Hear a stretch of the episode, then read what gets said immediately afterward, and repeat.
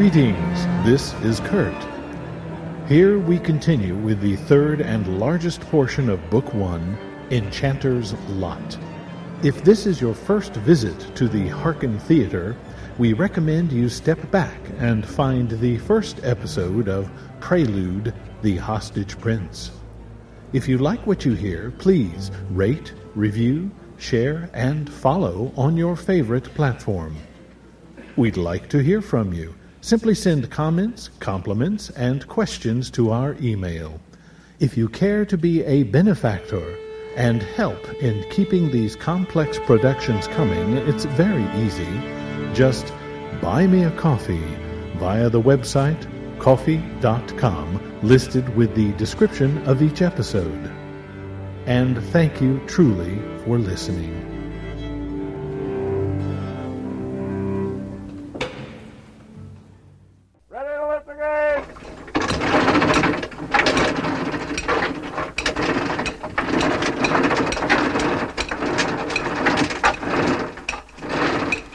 Through the gateway and enter the universe of the Hearken Theatre.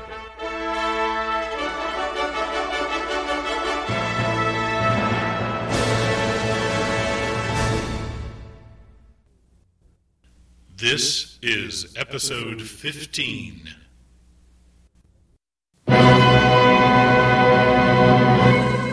The Hearken Theatre presents the sound plays of A Bridge of Doom by Kurt Paul Hotelling.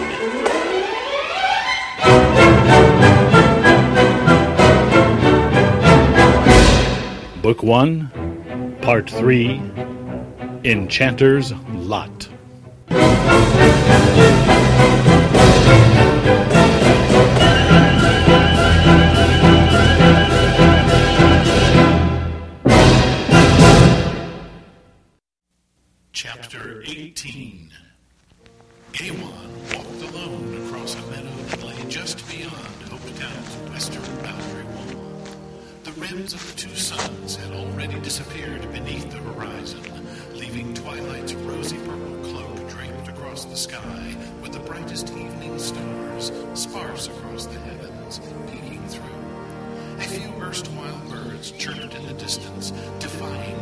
The tuning up for the night. The enchanter strolled absently through the short grasses turning brown in the early autumn, his thoughts upon the brief meeting with Princess Chania of Vermont, and their quick decision to combine forces in a pursuit of the Dark Mage Kalron. Though Chania and her associates had suffered the misfortune of stepping through one of the mage's snares, they hadn't actually faced the man. With all her circumspection where he himself was concerned, Gaiwan wondered if she had bothered to find out exactly how devious the Dark Mage could be. Her carriage was impressive, but he suspected naivety indigenous to those persons who perceived the world as being ordered logically and simply.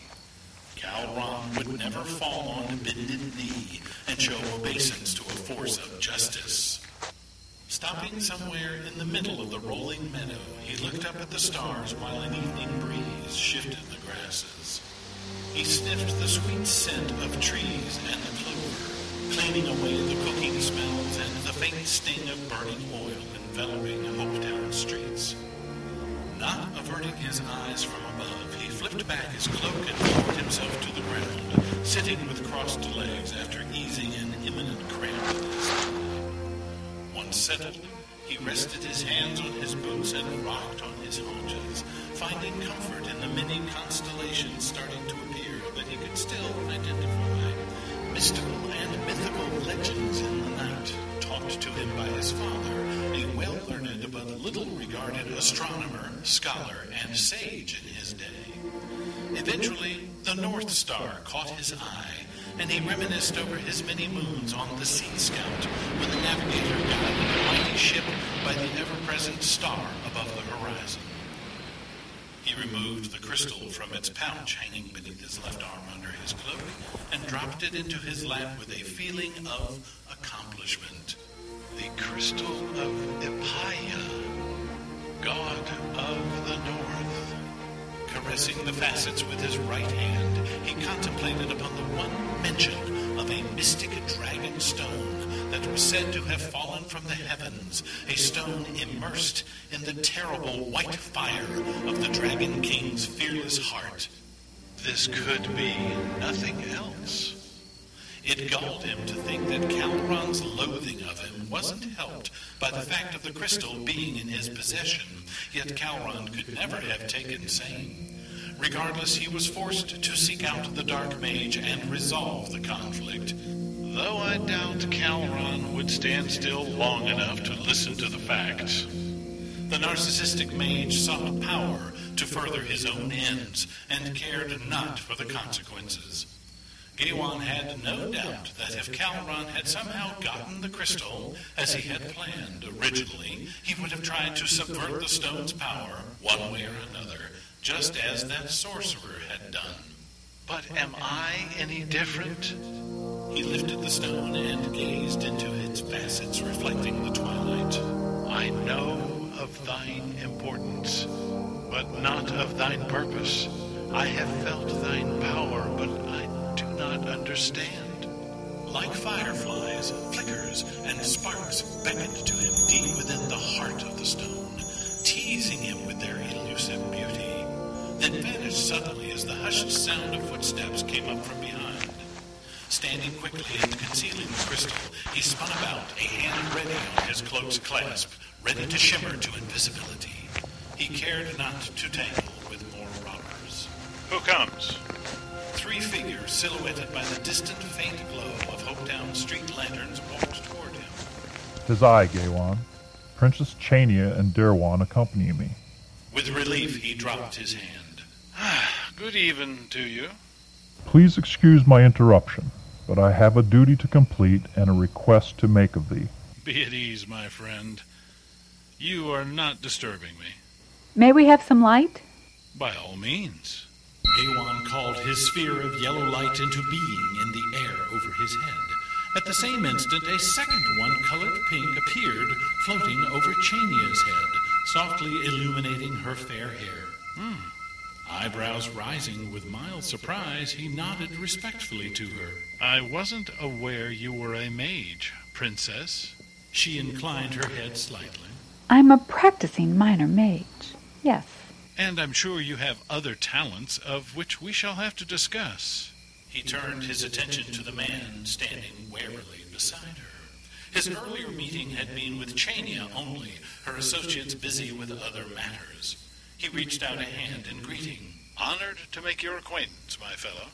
Gripping his hand firmly, the warrior grinned roughly. And I you, Gaiwan. I'm Derwan. He was a serious looking man with long dark hair cascading over his shoulders.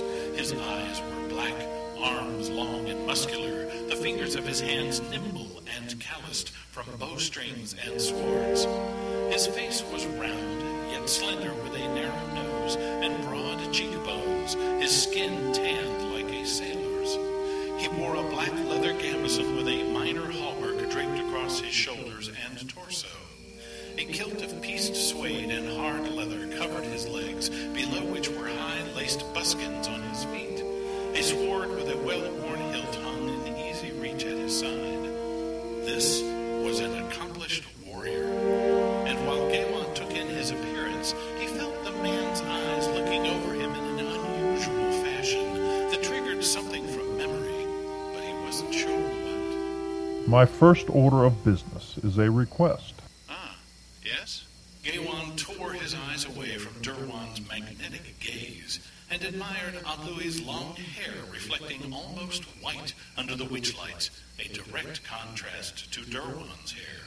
May I accompany you on your manhunt for Kalron? Taken aback slightly, but not in the least uncomfortable with the idea, he smiled and squeezed Ablui's shoulder. Twould be an honor, a pleasure, and a blessing. We need all the men we can muster. He didn't say, not wanting to seem derogatory about his friend's enthusiasm. You are too generous. You may not think so once we tangle with Kalron. And now, what is this duty? Ah Ablui's expression switched abruptly to one of solemnity. A confidential one of extreme importance. He gave a short nod to Chania and Derwan. They stepped back in unison and took up positions a few paces distant, hands going for their weapons. Both turned and watched the meadow boundaries warily. Gaiwan raised an eyebrow with interest as he observed them. My task began in the royal city of Foran over a riad ago. Master Enchanter Rothson bequeathed unto me a task that was to be carried out upon his translation, an event of which I am sure you were aware. Rothson?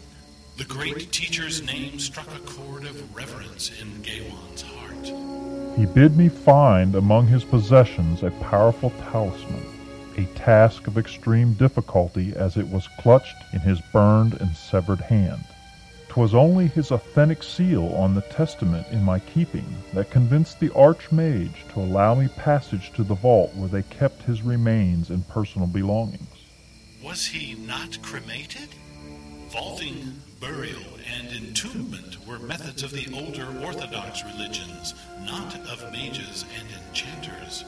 Too often, layfolk sought a former mage's remains in the belief that they would prove effective as charms, or other such nonsense.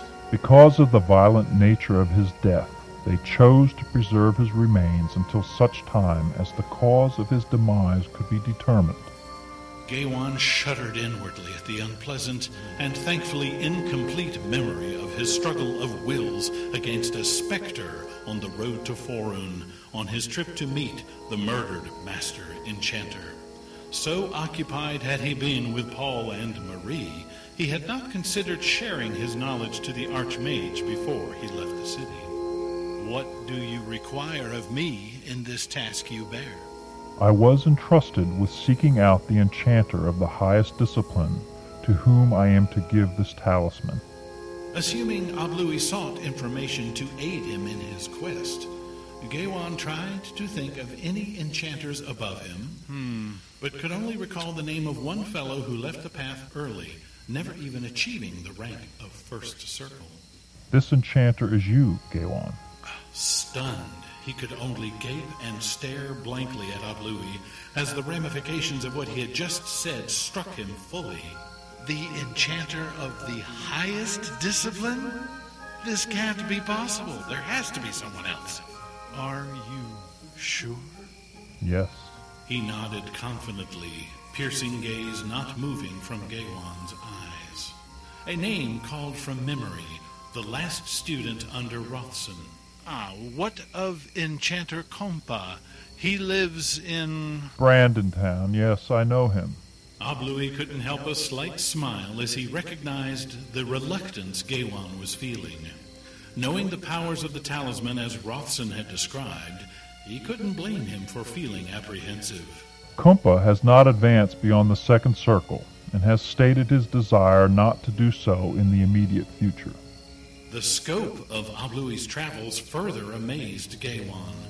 Brandon Town was many days' travel south of Forun, nestled along the banks of the Brandon River, which eventually flowed out to sea via Cresden. And then to traverse the Kiantific Ocean just to find me? Surely there must be someone else. What of the Archmage Adere? Or the other members of the Silver Council? Ablui shook his head. As you well know, they are not enchanters. Master Rothson specifically stated this was to go to an enchanter. And there are no others. He forced himself to accept the grim situation. He was only of the third circle, a master being an initiate of the fifth circle, and there were none higher. There are no others. Suddenly he felt very alone. A talisman created by Rothson was no doubt very powerful and required the wisdom of a higher initiate. Not only that, he was already charged with keeping the crystal of Ipaya. He wondered at the parallel, knowing there was no such thing as happenstance in such matters. Nonetheless, he couldn't help feeling a surge of excitement. A legacy of the late Master Enchanter, May I see it? Ablui reached behind himself beneath his brown cloak and untied a pouch designed to stay concealed in the small of his back. Of course, it is now yours. Emptying the sack into his broad hand, he then proffered the object that lay almost flat in his palm. Silently calling down his light sphere to hover just above, Gaiwan inspected the priest's hand. The talisman, whatever it was, was wrapped in large black leaves and tied with a single strand of Ablui's flaxen hair. Lifting the parcel tentatively, he touched a finger to the hair. It snapped, allowing the leaves to open like a shadowed flower in bloom, to reveal a tarnished, semi-hemispherical silver medallion inlaid with bluestone. He glanced around to see if Durwan or Chania were watching the exchange, but elf woman and warrior had their backs to them, each with sword raised and in a fighting stance, as if expecting an attack to materialize out of the air. For what purpose was this talisman created? He held it carefully between two fingers like a large, rare egg, its snakeling chain dangling loosely. Traveling normally impossible distances. How do you mean? He called it a transfer key. The last person to use it under Rothson's guidance and protection was a royal messenger named Marie. Gods. He felt a chill shiver down his spine. Legends were told of how wizards used to cross mountains and oceans in the wink of an eye. This was how the Prince of Light was found and brought to save Anaria Kajor. Yes, The priest tilted his head with curiosity. but Rothson said only he and Marie knew of this talisman. How did you learn of it? Flashing back to the moment of agony when the specter sunk its talons into his hands and all the knowledge he had received from that painful psychic link, he closed his eyes and shook his head almost spasmodically. Not easily, I assure you. Ever told how Rothson died? Not specifically. Ablui shifted his eyes to gaze far away. Rothson came to me in a dream state shortly after he translated. This was how I knew when to act on his request of me. I searched the Magian Alliance's records for names of all enchanters. When I asked about his death, they admitted to announcing the cause as a flash fire while he slept, but not really knowing except for a powerful negative aura that had taken possession of his chambers. Specters destroyed him, um, Ablui, for causing some sort of imbalance brought about by the Prince of Light's presence among us. The priest's eyes widened slowly as the full implication of a specter struck him.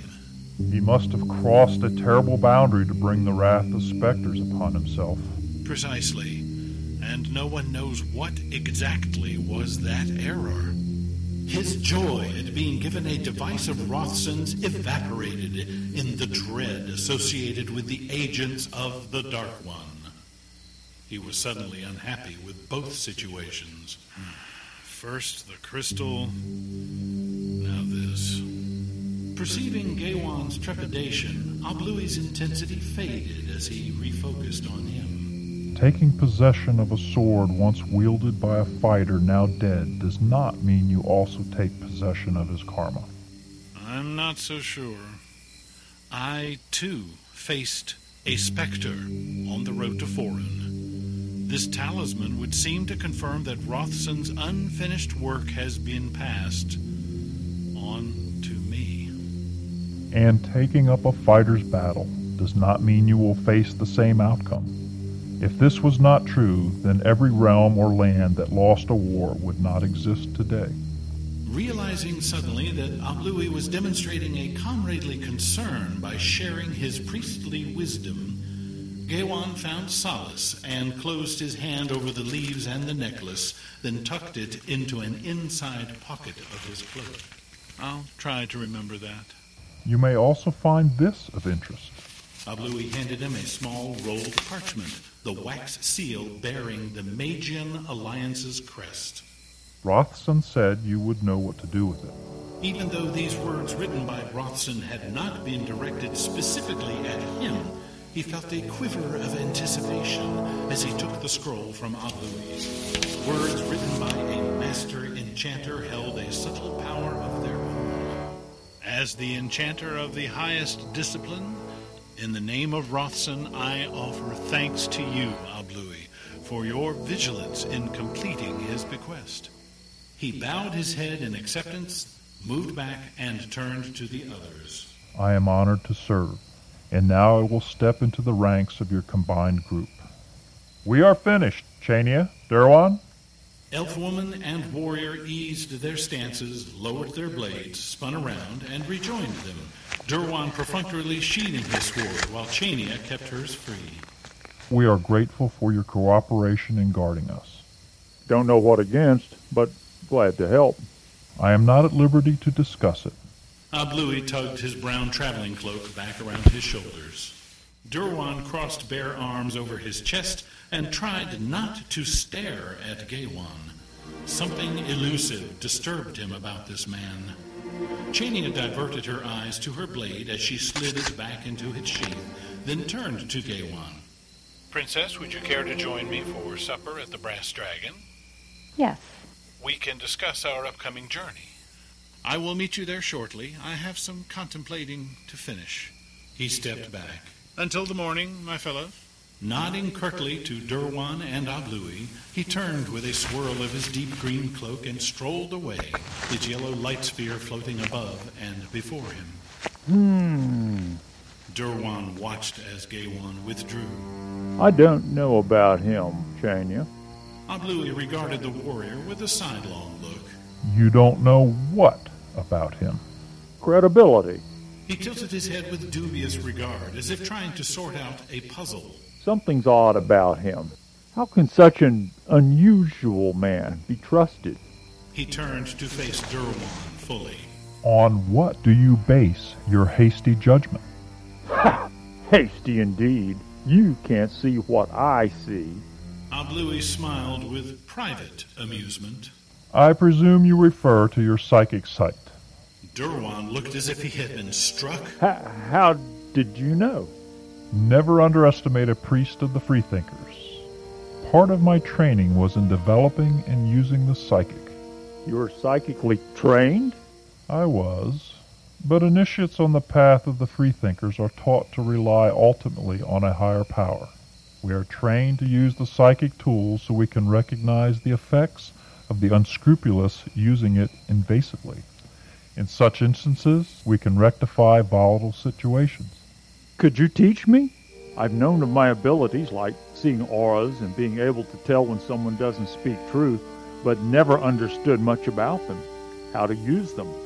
He had not expected Durwan to understand reference to higher powers, but he still found it frustrating that users of the psychic were so entrenched in that plane of thought. But he decided it was better to teach him enough in order that he protect himself against those psychics who used their powers aggressively. Yes, I will show you what I can. Now, what is your dispute with Gaiwan? Does he have a mate? A consort, yes. There are shifting colors in his aura, which makes me think their spheres have merged. Is this not dangerous? Ablui judged Durwan's ignorance to be the cause of his hazardous assumptions. it means you've seen very little indeed, and must learn more before you make hasty judgments. Knowing little about auras and psychic powers, Chania remained silent, feeling like a child attending to an older brother who was speaking in a different language with his teacher. You portray the suspicions a good wife might have for a supposed mouse hiding under her bed. And why not? Durwan jabbed a finger toward where Gaiwan's distant sphere could just be seen bobbing along the edge of the meadow. What do we know of him? He has friends that include this town's royal marshal. Such testimonials prove nothing to me. Sly noblemen with friends in high places can be as sneaky as foxes in the woods. Gaiwan is not a nobleman with designs on higher social rank. No, he's an enchanter. Durwan crossed arms and glowered darkly in Gaiwan's direction. Supposedly something different from a mage. Such is true. Mages, sorcerers, enchanters, they're all the same. Each uses unseen powers to get what they want, just like this Kalron fellow we're going after. Why not put psychics in the same basket? You too use the invisible to your own ends. The warrior glared at him. I merely observe, using sight that others don't possess. And by this power of keen observation, of which you just said you don't really understand, you condemned the man. Will you kill him now? You're making me sound like an inquisition. And you're making Gaiwan sound like a monster before you've taken the time to truly know him. Taken aback with Ablui's quiet sternness, Durwan closed his mouth, sensing an energy emanating from the priest that he dared not oppose. Chania looked worrisomely from one to the other, fearing a dispute that would make an early rift in the newly formed group. Durwan, his long black hair blending with the darkness around them, seemed to be chewing something as he considered his next words. Ablui's pale hair fluttered slightly in the evening breeze, framing his powerful countenance as he stood with the level gaze of a magistrate waiting for an accused to incriminate himself fully. Their contrasting hair color seemed to magnify the opposing points of discussion. And suddenly the tension between them dissipated like a fog parting before a morning breeze. Durwan blinked and eased the rigidity that had set into his shoulders. I'm sorry, Ablui. You're right, of course. I've been fighting with something that's not even there. He smiled ruefully. Allow it the reflexes of a nervous warrior. Chania gaped slightly in amazement. In the brief time she had known him, Durwan was notorious for being stubborn. Thank you for using your head instead of your strong blood. The priest slapped Durwan's back. Let's go find some supper. Chania stepped forward purposefully and stared at them both. Would you mind telling me exactly what you two were arguing about? Durwan blinked at her for a moment, a glint of mischief in his eye, then winked at the priest. Arguing? I don't remember any arguing. Do you? With the disgust a sibling might have for its opposite, she glared with irritation at the two of them. Men. Then let it go with a shrug and turned to go back to town. Durwan grabbed Ablui's arm and pulled him along, heading for the distant street lamps of Hopetown.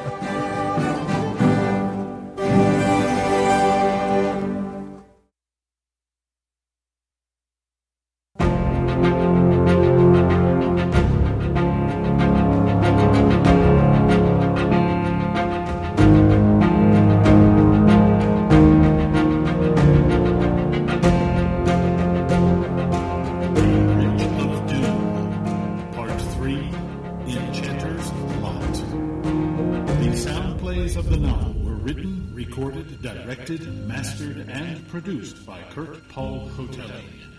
Copyright 2023. Character voices for episode 15 are performed by Marcel Hammer, Richard Hammer, and H. the Great.